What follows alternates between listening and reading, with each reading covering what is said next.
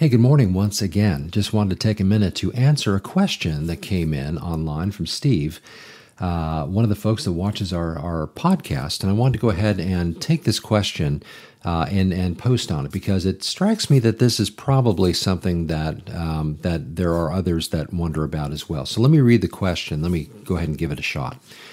Um, here's a question that's a little bit harder. We know the enemy can appear as an angel of light. We do know that, of course, because Paul says so in his writings to the Corinthians. But, it, but can he counterfeit feelings such as peace or joy? I asked an assisting pastor uh, this question, and he asked me, why would Satan even want to do that? And I replied to make the person think that he had a genuine experience when in fact that person had not. Good answer to that, by the way. Of course, Satan would always seek to deceive in some way, and so in this arena it shouldn't surprise us either. Jesus said, "My peace I give to my sheep." Also in Romans, I think, and you're right by the way, it's Romans 8:16 where Paul says, "The Spirit bears witness with our spirit," speaking of how we know that we are children of God. I had a new believer say to me that uh, when they first felt the joy and peace, it was so awesome, it was like a new drug. And this question crossed their mind. Thanks for your time. Shalom. Well, shalom to you as well, Stephen. That's a great question and one that I guess I, would guess that is probably not that uncommon. Matter of fact, I, I know someone, a friend of mine, who struggles with his salvation because Satan is constantly messing with his mind about things, and and um, and uh, and when we talk about it, um, we go over Scripture, we talk about what it means to have the assurance of knowing you're a child of God, and this kind of thing, and he knows all these things, but yet nonetheless he doesn't feel as though.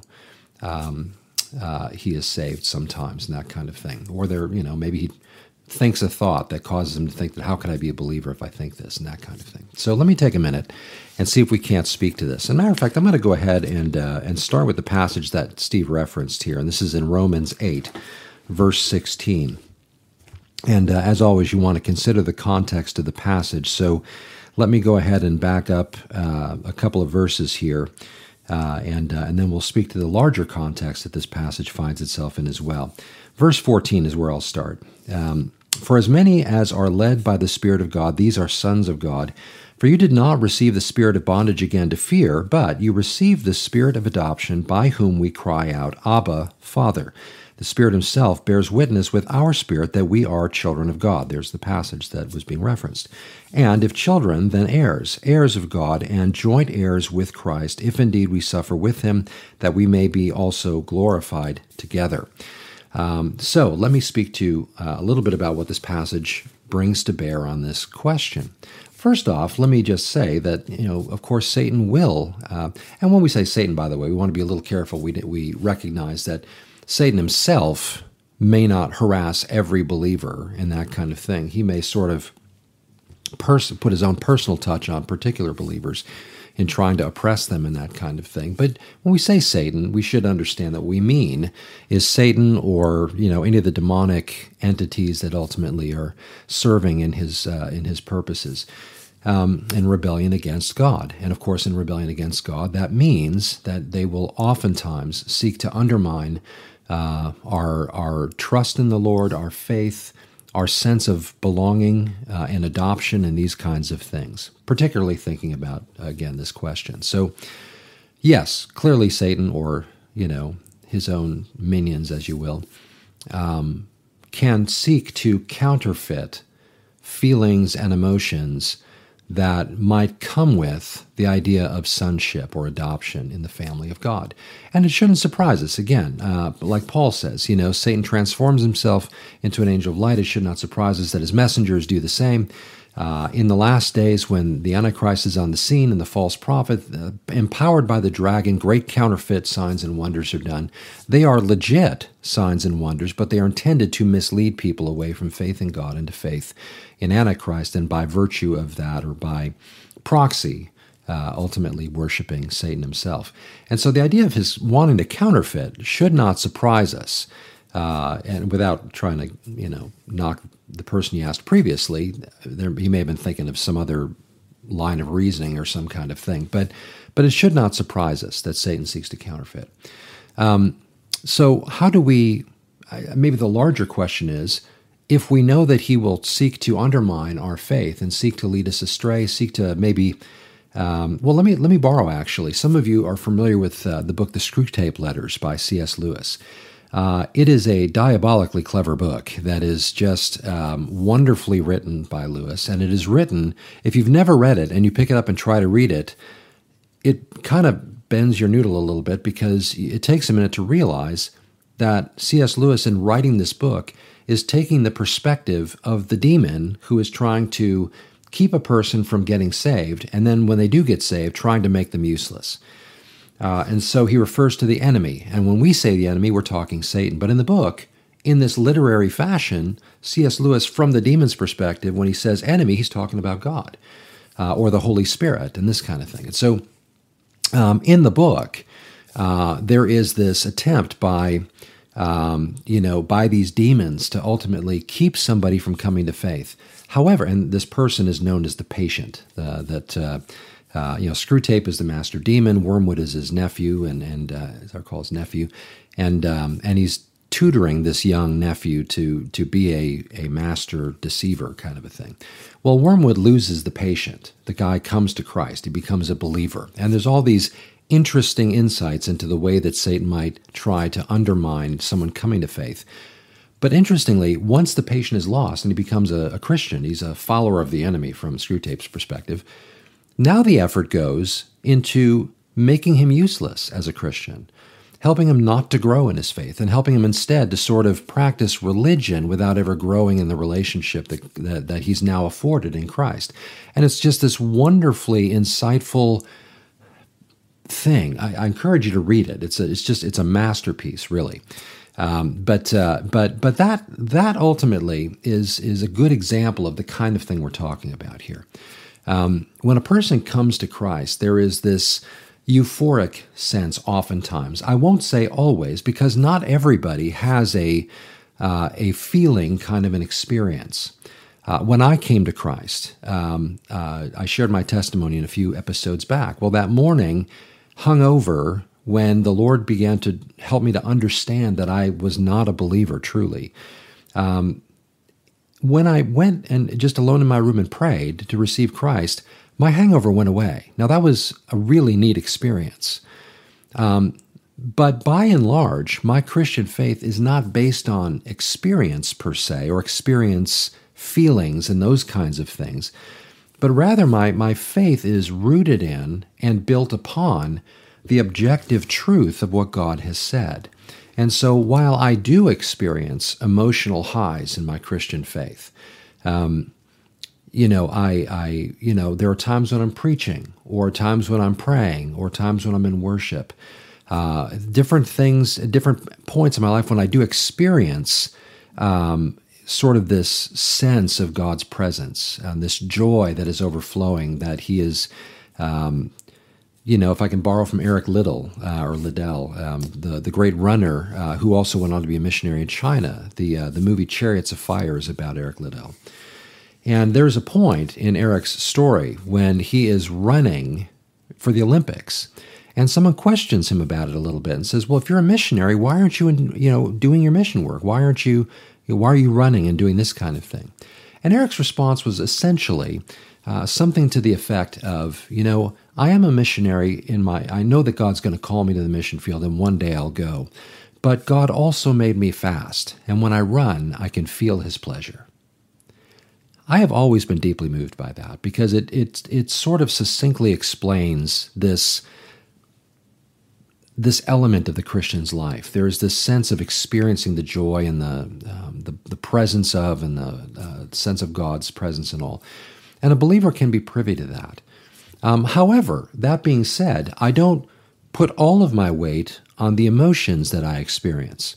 For example, I can be deeply moved by a Christian worship song sung with a, a heart that is purely given over to the Lord and it can become the most beautiful thing to hear as we think about the sentiments in the song that lead us to think about the Lord and all of His goodness and His grace and His mercy, His awesomeness, His power, whatever it might be. And that can move me to tears. But so can Whitney Houston's rendition of I Will Always Love You, or Celine Dion's My Heart Will Go On, or something like that. You can hear this beautiful music and this angelic voice with this beautiful range of singing, and it can move you unbelievers can feel movement in their hearts. They can feel deeply moved by a beautiful, beautiful piece of art or a, a moment in their lives that, that brings back memories. So emotions can be a very fickle thing and are are not a great barometer for knowing whether something we're standing on or believing is true. Now, the scripture does say that the Spirit Himself bears witness with our spirit that we are children of God. And the general presumption in that is that He does it through emotion. It doesn't say that He does it through emotion. In fact, in couched uh, that statement is couched within some objective truth that has taken place. For example, um, we did not receive again the spirit of bond, uh, receive the uh, the spirit of bondage again to fear, but you received the spirit of adoption, by whom we cry out, Abba, Father. Well, adoption is a theme in Scripture that is explained in Scripture to the effect that believers are adopted into the family of God. We are once lost and now found. We are children of darkness brought into being children of light. We've been adopted into the family of God by faith because of the finished work of Christ. There's a theology to this. It's not just, I feel adopted today and other days I don't. Um, truth be told, uh, you might be married and maybe not feel married in some moment, but that doesn't change the fact that you are. Why? Because a process happened that you entered into a, covenant agreement with somebody, and whether you feel married or not, you are. Okay?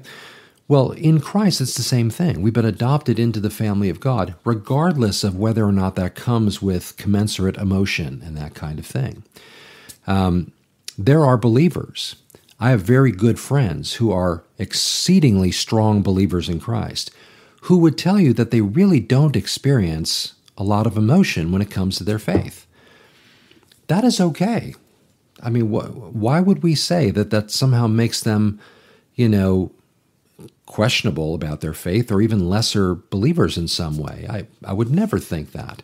Uh, the depth of their relationship with God, their commitment, their their sense of, of understanding what it means to be born again and, and having embraced that and believed. And th- there's no question about their faith. They just don't, whether it's you know, for whatever reason, they just don't necessarily feel the deep emotion that others might feel in that regard. But whether you do or whether you don't is, is not really the point. The point is that our faith is based in truth as revealed by God. And when putting our faith in the truth of the finished work of Christ, believing that He died for our sins once and for all, that, knowing that we are not saved by our works, but entirely by the efficacious, finished finality, uh, the tetelestai of Jesus' works. It is finished, it is paid in full, the debt is no longer there. The penalty is no longer ours to pay because Christ paid it. When we have put our trust in Him, even as the Scripture says, if you believe in your heart, if you confess with your mouth Jesus Christ as Lord, and you believe in your heart God raised Him from the dead, you shall be saved. That's what it means to be a believer. Um, so the reason I make a gigantic point of that is not to diminish the value of some of the emotional expression and feeling that comes with love and relationship as, as we experience it with God, or whether we don't. But because Satan does seek to counterfeit, we have to, even those of us who would claim to have experienced deep emotional response to the to the truth of God or maybe his presence in a moment that is just overwhelming to us or something like that we don't discount the experience necessarily but we don't rest our faith on the experience. The experience could be the result of anything else. It could be the total result of, of, of God's presence in that moment. But my faith maybe another way to put it is this when I share my faith or when I share the gospel, either or, when I, you know, I share my faith, I, I'm always connecting the gospel with that. But when I share my faith uh, or tell people the gospel, um, I, I never, personally, I never tell them that when they come to Christ, they are going to feel euphoria. They might. But I don't make that sort of the measure of whether or not they are a genuine believer or whether they have legitimately put their trust in Christ. Because what do you say to somebody who has put their trust in Christ but has no connected emotion with that necessarily? You cannot say they're not saved because they didn't have emotion. The Bible never says that if you have emotion, you'll know you're born again. Never. Matter of fact, oftentimes you, you don't see anything like that. There are occasions when you do, but that's not sort of the standard measure when you read the scripture at all. And so, to, to, to try and just wrap this up and answer the question in sort of a summary, plain, straightforward way, yes, Satan will always seek to counterfeit wherever he is given space. If we are an emotional person, then expect that Satan is going to try and put his finger on that and try to deceive you in that. If we are prone to seeking feelings to verify truth in our lives, that will become fertile ground for the enemy. Um, if on the other end of the spectrum, if we are purely intellectual, expect him to try and attack intellectually. Attack, uh, assume that at some point he will bring across your vision an article from some philosophical magazine that somehow seeks to undermine uh, the validity of your faith. Well, where do you go in either of those cases? You always go to the Word of God and you see what God's Word has to say about it. For example, um, whether you feel like it or not, the truth of the matter is, is that at the end of chapter 8, Paul says this that I am persuaded. In other words, I have come to understand and believe. This truth has been ingrained in my mind. I am absolutely certain of that of which I am saying to you. I have been persuaded that neither death nor life, nor angels, nor principalities, nor powers, nor things present, nor things to come, nor height, nor depth, nor any other created thing shall be able to separate us from the love of God, which is in Christ Jesus our Lord. This is the apex of his discussion, starting with why do I do the things I know are wrong, and I don't seem to have the strength to do the things I know I should do? Wretched man that I am, who will deliver me from this body of death? He then goes on to speak about what Christ has done in order to free me from this body of death, uh, both in terms of my positional relationship with God and also in the knowledge that one day this literal body will no longer be what it is. It will be transformed. I'm borrowing a little bit from 1 Corinthians. But the idea is that one day I will no longer have this struggle. But in the meantime, it brings me tremendous peace to know that God has said that I am His and nobody will take me away from Him. Now, that makes me personally very emotional. Uh, really, there have been times I've read that passage and I have thought it through in great detail, and it has broken me down to think that this could be true of me. And not could be, but is true, that I am in His hands. But for somebody who's not deeply emotional, there is a sense of relief that I don't have to worry that somehow I can be led out of the hands of God, that nothing will separate me from His love. Intellectually, that satisfies that. So even though there might be someone trying to undermine it, and I begin to fall back and question and get confused at something, I know that I'm His, right? I'm His. And the struggle is real. And whether whatever direction the enemy brings it from, it's coming, but in this world where I'm seeing things only from my my my my limited perspective, uh, my own challenges in the flesh, my own internal struggles, and these kinds of things, I know that I'm resting in Him. Matter of fact, we often quote also from Romans eight. Boy, if there's if there's a chapter you want to dwell on and and meditate on and pray over and read and study and highlight and underline and cross reference and spend time on, Romans eight is one of those chapters. But notice in Romans 8, verse 28, we all know this verse. I quote it kind of regularly. Um, and by the way, it's I'll, I'll, sort of borrow from the kind of tongue in cheek, kind of not uh, sentiment that it's a good idea every now and then to go back to Romans 8, 28 and make sure it's still there. Because sometimes it seems like the whole world's fallen apart around us and my world's fallen apart. Am I sure that God is using things for good? Okay, well, his word says it, so all right. Well, here it is Romans 8, 28, where it says, And we know Okay? We know.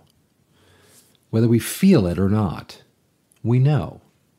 And again, this is a struggle for some people because feelings are very, uh, for some people, feelings are a very, very significant part of their personality, of their uh, of their way they operate, and all that kind of thing. Um, but even that said, somebody who's deeply rooted in feelings would not walk off the top of a building because they feel like they can fly they know that gravity will pull them to their death. And so, even emotional people, people that are prone to be emotional, still do operate in the world of, of hard, solid facts. And so, Paul, speaking on a subject that for many could bring them to tears, starts by saying, And we know. And we know. We have cognizant knowledge of this, objective truth. We know that all things work together for good to those who love God, to those who are the called according to his purpose. For whom he foreknew, he also predestined to be conformed to the image of his Son, that he might be the firstborn among many brethren. Moreover, whom he predestined, these he also called. Whom he called, these he also justified. And whom he justified, these he also glorified. In Philippians chapter 1, Paul says that he who began a good work in you will be faithful to complete it until the day of Christ. So essentially, in that sentence, he is saying what Paul is expanding upon, what, what he himself is here in Romans expanding upon, in what is typically known as the golden chain of redemption. The idea that where God started, he ultimately leads to where he is going with that person. In other words, since he foreknew you and called you and all of these things, uh, justified, all these different things, he ultimately brings you to glorification. This will happen. We know this. Okay? Regardless of how I feel, I'm in his hands. So when the devil tries to undermine through emotion, through those kinds of things, remember that your faith is not built on emotion. As emotional as you are or not, your faith is not built on emotion, but rather is built entirely on the truth of God as He has made it known to us. And upon that truth we stand, regardless of what we feel about it. So hopefully that helps a little bit. Um, and uh, my hope is that we would all, as believers, new and old alike, uh, stand on the truth of God and let our faith rest on that truth, that objective reality of what God has called us to, uh, to believe.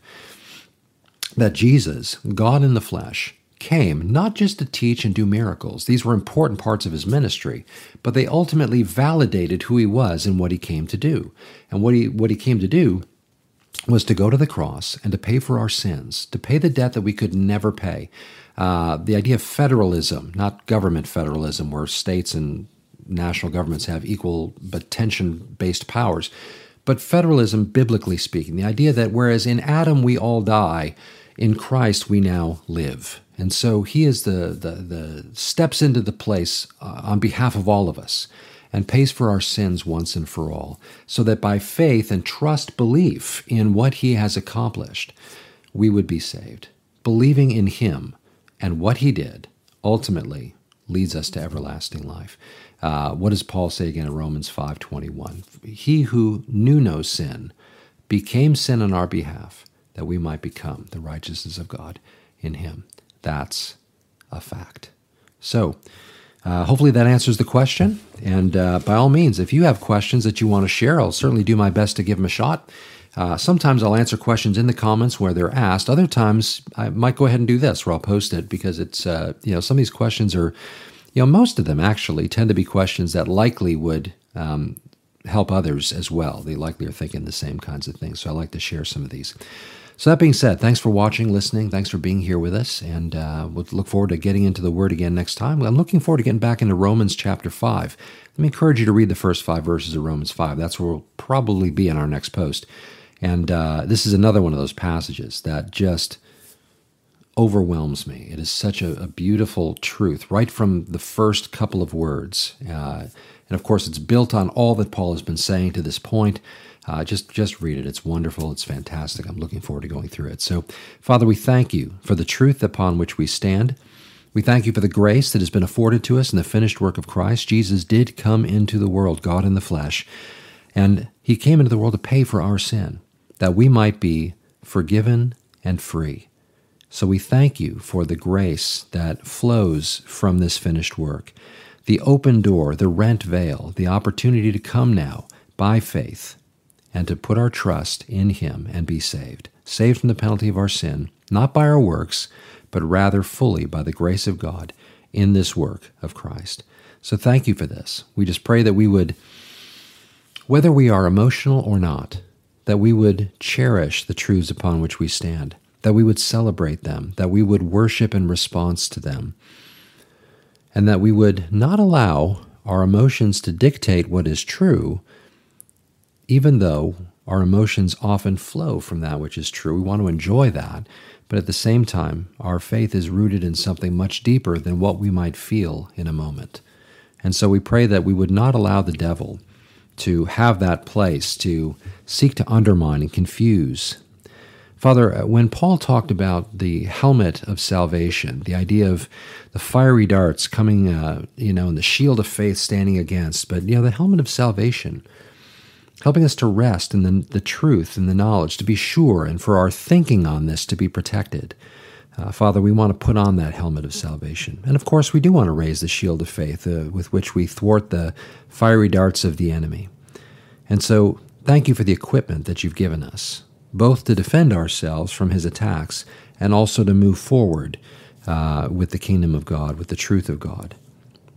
Father, we just bless you and thank you um, that Jesus is in fact the Christ, the Son of the living God, that he is in fact God in the flesh himself that has come and set us free. This truth, whether it overwhelms us with deep emotion or not, is the truth upon which we stand, and we thank you for it. Help us to stand. In Jesus' name, amen.